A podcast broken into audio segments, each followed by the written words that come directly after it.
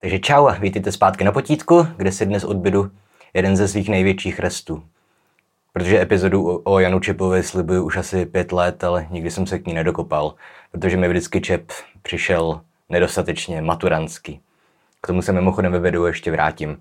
Takže dnešní epizoda bude spíš pro starší a pokročilé a mým ultimátním cílem je to, že třeba přesvědčím některé učitele, že by Čep možná v silabech hodin literatury si zasloužil o dost víc místa, než kolik je mu dneska obvykle věnováno.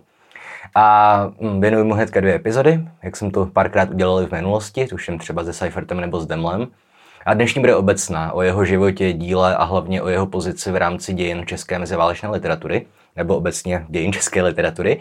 A v té příští epizodě se mrkneme na jednu jeho knížku.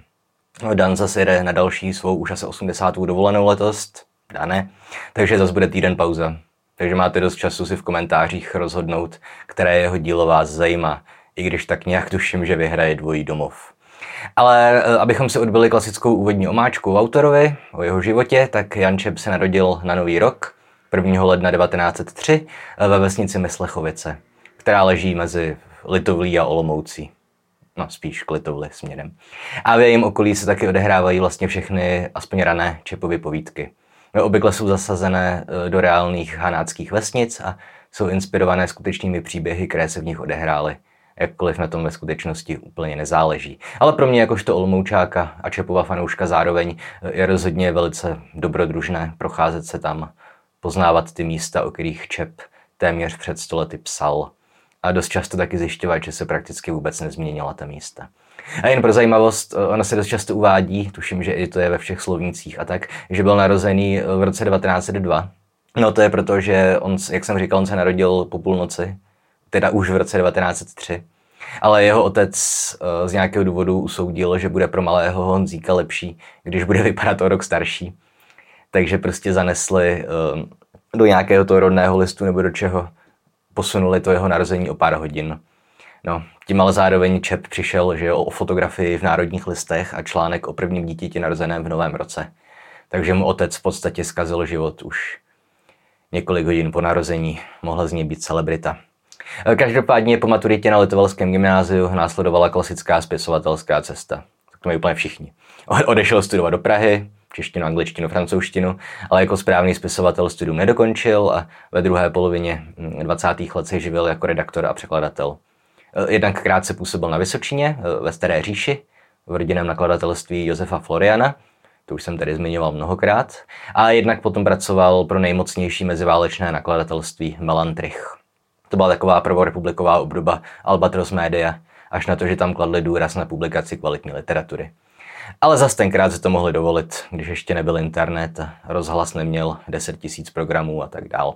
A svoji prvotinu druhý domov, eh, no dvojí domov teda, eh, vydal už eh, roku 1926 s tím, že časopisecky publikoval své juvenilní povídky samozřejmě i dříve.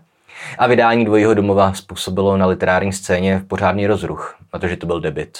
No, ani tenkrát debitující autoři to neměli. Kdo ví, jak snadné. A protože teda, proč to způsobil rozruch? No v té době v roce 1926 byla umělecká literatura česká celkem přehledně rozdělena.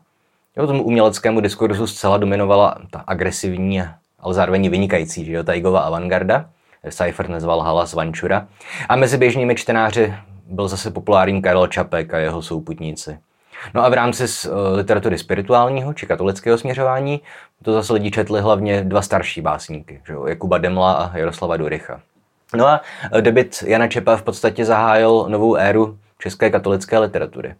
Jednak prostě proto, že to byl mladý autor a mohl tak přímo konkurovat že, marxistickým avantgardním spisovatelům a taky proto, že jeho dílo bylo již ryze modernistické. Jo?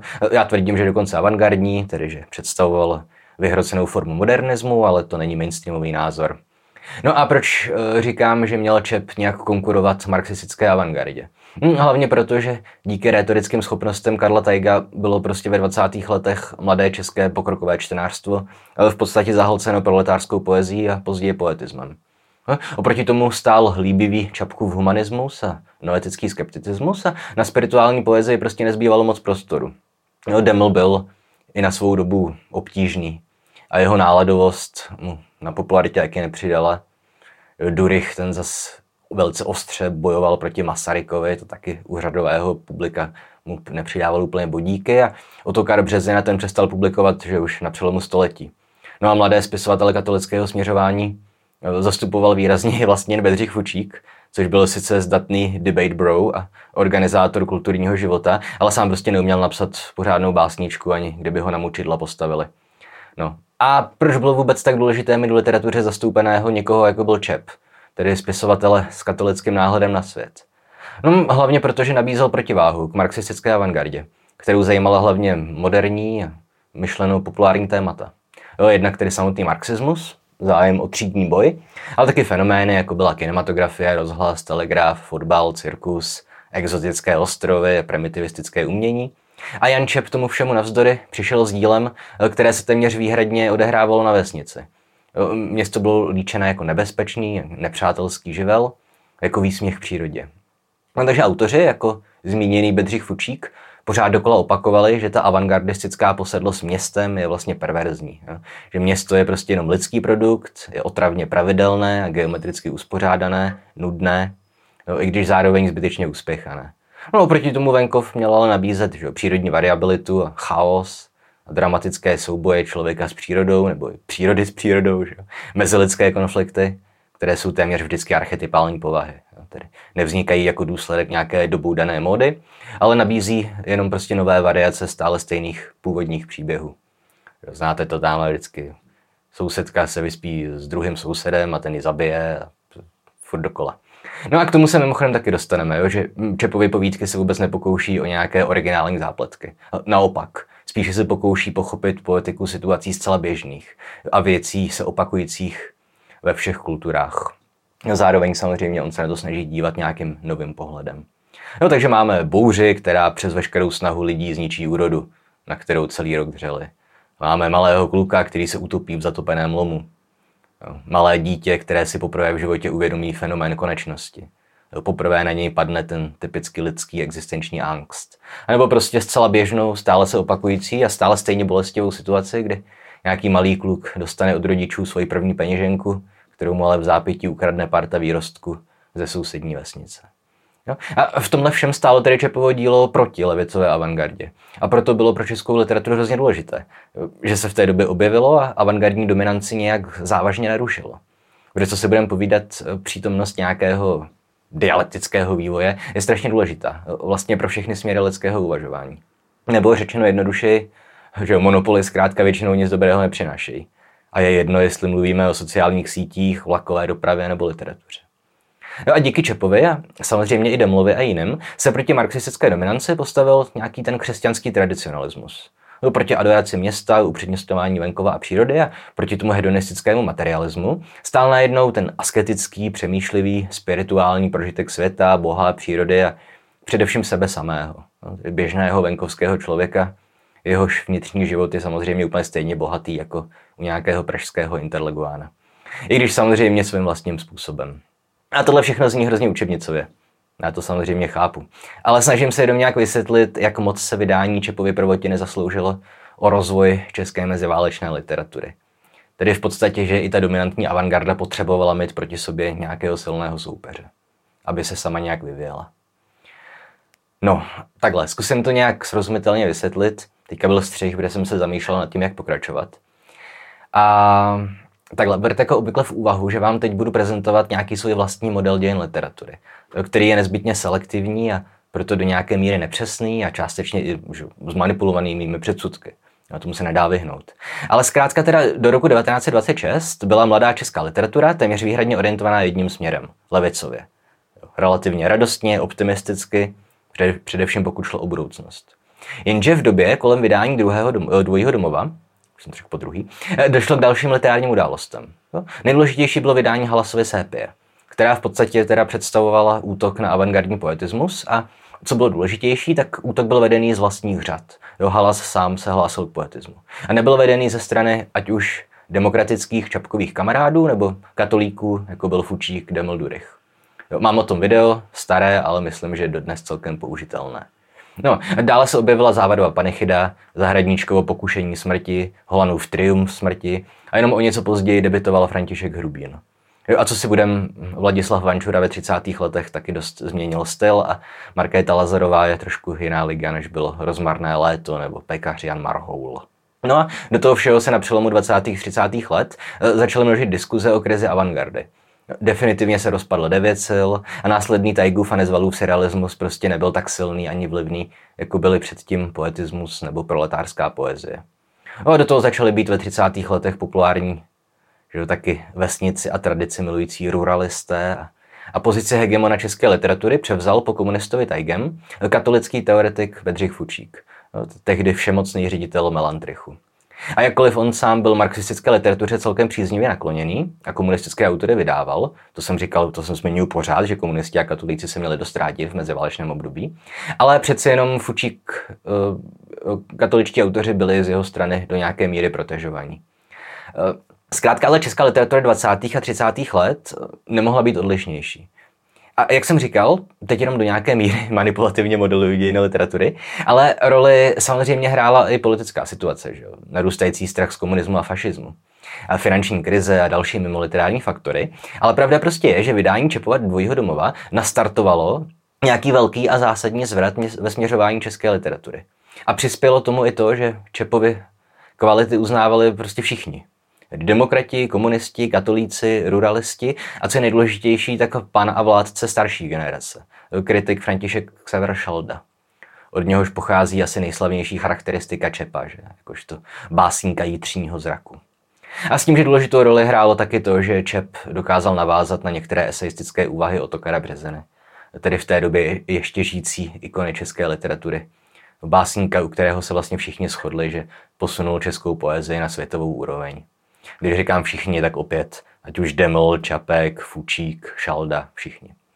Každopádně pokud jde o Čepovi pozdější osudy, eh, tak ty v podstatě kopírují osudy celé téhle generace, narozené kolem roku 1900.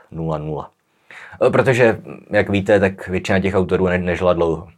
Karel Čapek se ani nedožil začátku války, Josef Čapek, Vladislav Vančura nebo Karel Poláček byli zavražděni na cesty, Nezval Tajge Halas, ti umřeli hnedka po válce, Zahradníčka zničili komunisti a z největších men generace žili a tvořili jenom zbytky.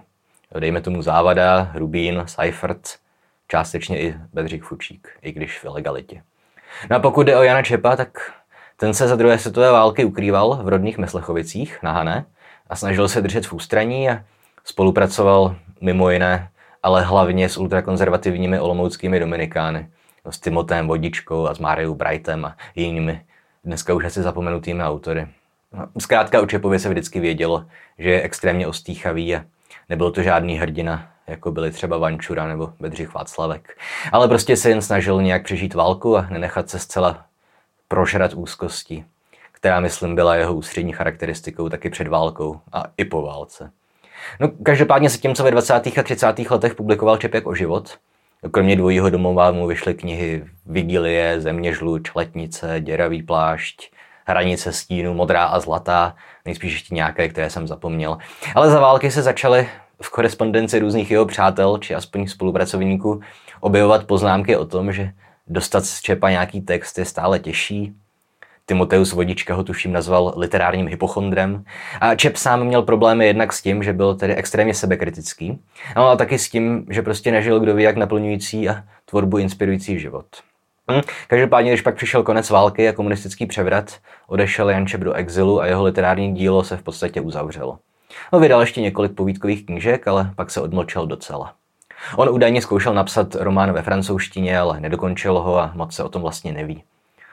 Realizoval se hlavně tím, že psal a mluvil pro rádio Svobodná Evropa. A nakonec se na stará kolena ve Francii oženil a měl děti.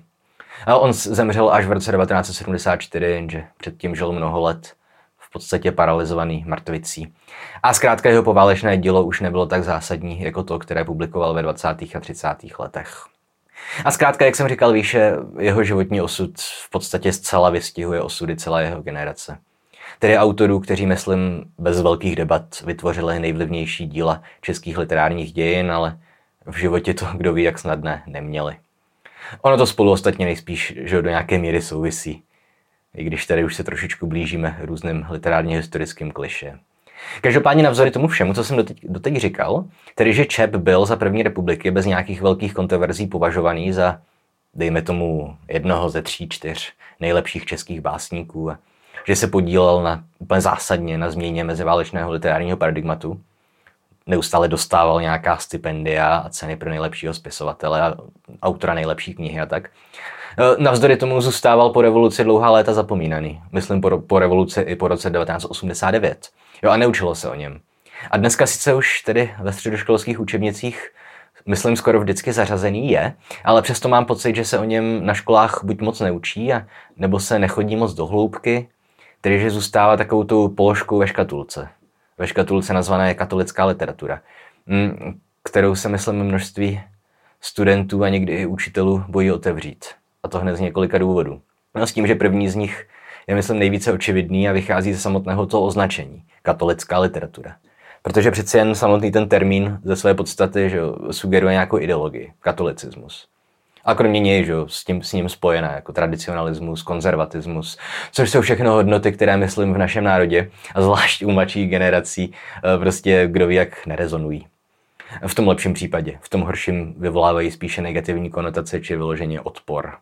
A já to chápu, mě je taky konzervatismus protivný a katolicismus do nějaké míry taky. Ne, jak nesnad křesťanství, to mám rád, ale zkrátka katolická církev jakožto instituce, myslím, nutně potřebuje zásadní reformy a nějakou zásadnější čáru za minulostí.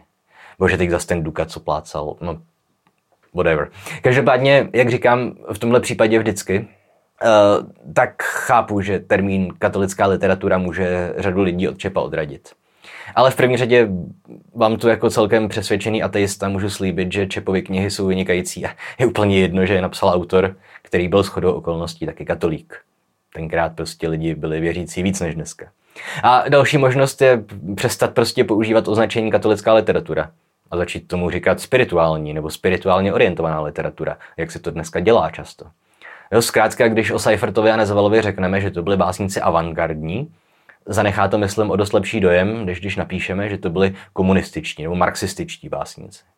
A tohle je mimochodem už asi 30 let stará debata. Jestli máme používat termín katolická poezie nebo spirituální, obě strany mají dobré argumenty. Protože odpůrci toho termínu říkají to, co jsem sám naznačil. Tedy, že nevypovídá o poetice literární tvorby, ale o ideologii autorů. Případně, že v jiných národních literaturách se tohle označení nepoužívá že o ruských realistech taky neříkáme, že to byli pravoslavní spisovatelé. A konec konců, pokud bychom se to drželi striktně, tak by byli katoličtí spisovatelé vlastně všichni autoři. Dejme tomu, že do poloviny 19. století. Samozřejmě kromě protestantů. Nebo jedno. A, a zastánci termínu zase argumentují tím, že se zkrátka jednalo o nějaký výrazný rys té skupiny literátů, který je vymezoval vůči ostatním tvůrcům té doby. A, a taky to, že katolicismus člověka formuje v celé komplexnosti jeho osobnosti, no, což se o jiných skupinách říct nedá.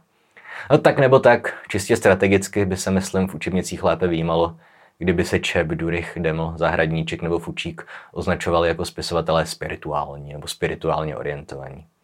No a další očividný důvod, proč se o Čepovi moc neučí, je myslím ten, že, no ne myslím, vím, že komunistům se za minulého režimu podařilo Čepa téměř dokonale vymazat z české kolektivní kulturní paměti. Protože když se tak podíváme na některá z těch men, která jsem zmiňoval v souvislosti s Čepovou generací, no tak řada těch autorů byla alespoň nějakou dobu v částečné nebo úplné nemilosti režimu. No, po převzetí moci komunisty byli do větší či menší míry odmítnutí dokonce i někteří významní autoři, kteří s komunismem minimálně sympatizovali. Z nejznámějších samozřejmě Halas a Tajge. Na nějaký časy Seifert. Čapek byl nejprve zakazovaný taky, ale tuším, že už dokonce od roku 1952, tedy ještě za Stalinova a Gotwaldova života, začal proces jeho rehabilitace Čapkovo dílo bylo za komunistů vydávané a oceňované. Sice vždycky vyšlo s nějakým doslovem či předmluvou, kde se vysvětlovalo buď to, že Čapek byl dobrý spisovatel, ale politicky se mýlil, anebo to, že před smrtí prozřel a vlastně to byl tak trochu komunista, protože že přece psal protifašistické knihy a napsal první partu, tedy prózu ze života horníků. Ovšem, jestli byla jedna skupina meziválečných autorů, která prostě za Komančů nesměla projít, byly to právě katolíci. A taky uralisti, ale na těch zase tak moc nesejde, protože nebyli tak dobří spisovatelé. Sorry kluci. Každopádně v polovině 60. let se podařilo alespoň časopisecky publikovat dokonce i nějaké básně od Jana Zahradníčka. Potom v těch nejvolnějších letech, zhruba 67 až 69, vyšly nějaké texty prakticky všem zakázaným autorům, opět zásluhu Fučíka, ale za normalizace se po katolických autorech definitivně slehla země. Samozřejmě něco, něco se vydávalo v zahraničí. Čepovi tuším vyšly nějaké knížky v Římě, doma v samizdatu rozjel tehdy už stařičký Bedřich Fučík, který sám prožil 50. léta ve vězení, tak rozjel edici nazvanou Rukopisy VBF, ve které za pomoci Vladimíra Binara a Mojmíra Trávníčka eh, vydal sebrané spisy Zahradníčka, Demla i Čepa a nakonec si svoje vlastní. Ale to byl jednak samizdat, takže to bylo nelegální a jednak to byly zatraceně drahé knížky, jo, protože zkrátka, když vám to někdo celé prostě naťuká na stroji psacím, bez přístupu k tiskařským technologiím, samozřejmě, že to bude nákladné jak nic dobrého. Jo. A já jsem se originály snažil hrozně dlouho sehnat, ale prostě to je tak vzácné zboží, že nejspíš není žádná šance. Kdybyste to měli, eh, čepově sebrané spisy z rukopisů VBF, tak to pošlete a dostanete na měsíc zadarmo přístup na Hero Hero nebo něco takového. Ne, samozřejmě bych vám zaplatil. Pointa ale je, že třeba zmiňovaný Čapek byl za komunistů kritizovaný, překrucovaný, ale prostě se o něm vědělo a učilo. Taige, Seifert Halas, ti byli později rehabilitovaní, akorát v 50. letech je odmítali. No, ale o Čepovi a Demlovi a Zahradníčkovi se prostě jenom mlčelo. Měl nebýt Bedřicha Fučíka a jeho dvou, tří přátel, bylo by to s jejich odkazem dneska ještě mnohem horší. No a paradoxně mám pocit, že Deml i Zahradníček jsou z téhle trojky velkých katolických básníků známější a čtenější než Jan Čep. Jo, opět, můžeme se jen dohadovat proč, ale osobně mám takovou teorii, že svoji roli hrají jejich životy které z Demla a Zahradníčka přeci jen dělají atraktivnější výukový materiál a následně i čtenářský materiál. Jo, Zahradníček je totiž prototyp katolického mučedníka. Jo, geniální básník, kterému komunisti ve vykonstruovaném procesu zničili život a aby toho nebylo málo, tak jeho dvě malé děti tragicky zemřely, zatímco on byl ve vězení. No a Demel to je zase takový bulvárnější materiál. Prostě rebelský kněz, který byl v neustálém konfliktu s církevní hierarchií, rozhádal se s každým, koho potkal, na faře si udržoval ženskou společnost a s vysokou pravděpodobností měl nějaký celkem závažný psychický problém. No zároveň to byl ale básník mnoha poloch a nálad, obdivovaný úplně všemi, opět včetně nezvalá komunistů. A nejspíš mu pomohlo i to, že je celkem populární film Zapomenuté světlo, jakkoliv má s Demlovým originálem společný jenom název a některé dílčí motivy. Hm.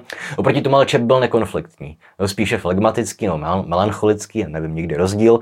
Komunistickému vězení se vyhnul tím, že odešel do exilu a jeho texty jsou velice precizní, hloubavé. No, postrádají ale ten demlovský patos, hraničící s křikem šílence. Neděje se v nich nic senzačního, postrádají dějové zvraty nebo hlubší psychologii.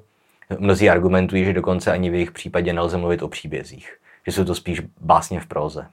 A dokonce jeho eseje z exilu jsou prostě nekonfliktní. Přimlouvá se v nich za spásu duší svých komunistických katů a tak podobně. A samozřejmě, že jeho život obsahuje řadu kapitol, které by bylo lze použít při bulvárnějším výkladu literatury. Že zamiloval si do Jitky, tuším Skalákové rozené, budoucí manželky svého nejlepšího kamaráda Bedřicha Fučíka. Jeho pozdější francouzská manželka byla dcera slavného spisovatele a generace literárních historiků hloubají nad tím, proč Čep po odchodu do exilu přestal psát. Ale prostě Čep doplácí na to, že jednak byl zakazovaný, jednak neměl až tak extrémně dramatický život jako Zahradníček či Deml, jednak nejsou jeho díla dostatečně atraktivní na první dobrou, staví na niancích, jako je jeho symbolika barev, sjednocování kontradikcí, snaha o nacházení harmonie na nečekaných nebo neznámých místech, navazování na eseistickou březinovskou tradici, že společenství živých, mrtvých a nenarozených. Typicky, že v příběhu cesta na jitřní. Ale kam se s tím lepším hrabe na ty efektní demlové výkřiky, že jo, není dobrá jeho boha, je smrt, ta se ti přišla vysmát. Kam se hrabe na zahradníčku v nářek nad zborceným světem.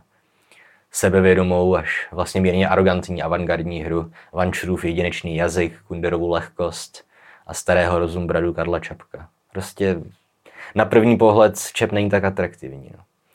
A zase jednou budu rád, když mi v komentářích dáte vědět. Zajímají mě zkušenosti středoškoláků, jestli a co jste se o Čepovi učili.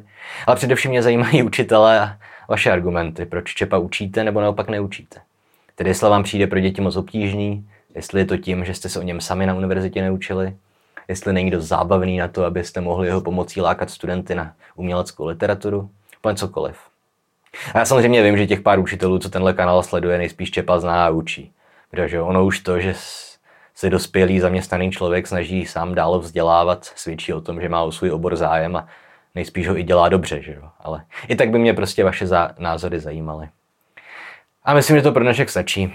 Prostě myslím, že jsem udělal dobře, že jsem to rozdělil na dvě epizody, protože jinak by to zase mělo dvě hodiny. A příště si uděláme tedy rozbor nějaké čepovy prózy. A zároveň se v tom videu vyjádřím i k některým vašim komentářům z tohohle videa. Třeba společně dospějeme k nějakému závěru o tom, proč Čep je dneska tak opomíjený autor. A jinak to asi znáte. Jestli vám video líbilo, dejte like, odběr, sdělejte, komentujte.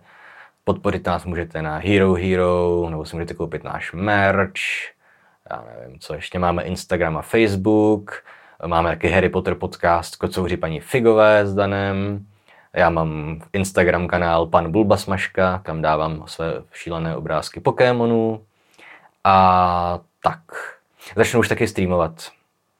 Opět úprava mého studia je nekonečný příběh. Kdybyste viděli, jak to teďka vypadá, Pořídil jsem si nový stůl, ale na ten stůl mi nejde přidělat držák s kamerou, takže mám tu kameru zatíženou knížkama, je to prostě peklo. Ale snad už prostě pomalu se dostanu do fáze, kdy budu moct se prostě posadit před kamerou a začít natáčet. Ne to tady půl hodiny štelovat, to samé platí o streamování. Mám teďka rozehraných několik her, takže se na ně můžeme podívat spolu. Hlavně se těším na Baldur's Gate a tak, mějte se, čau.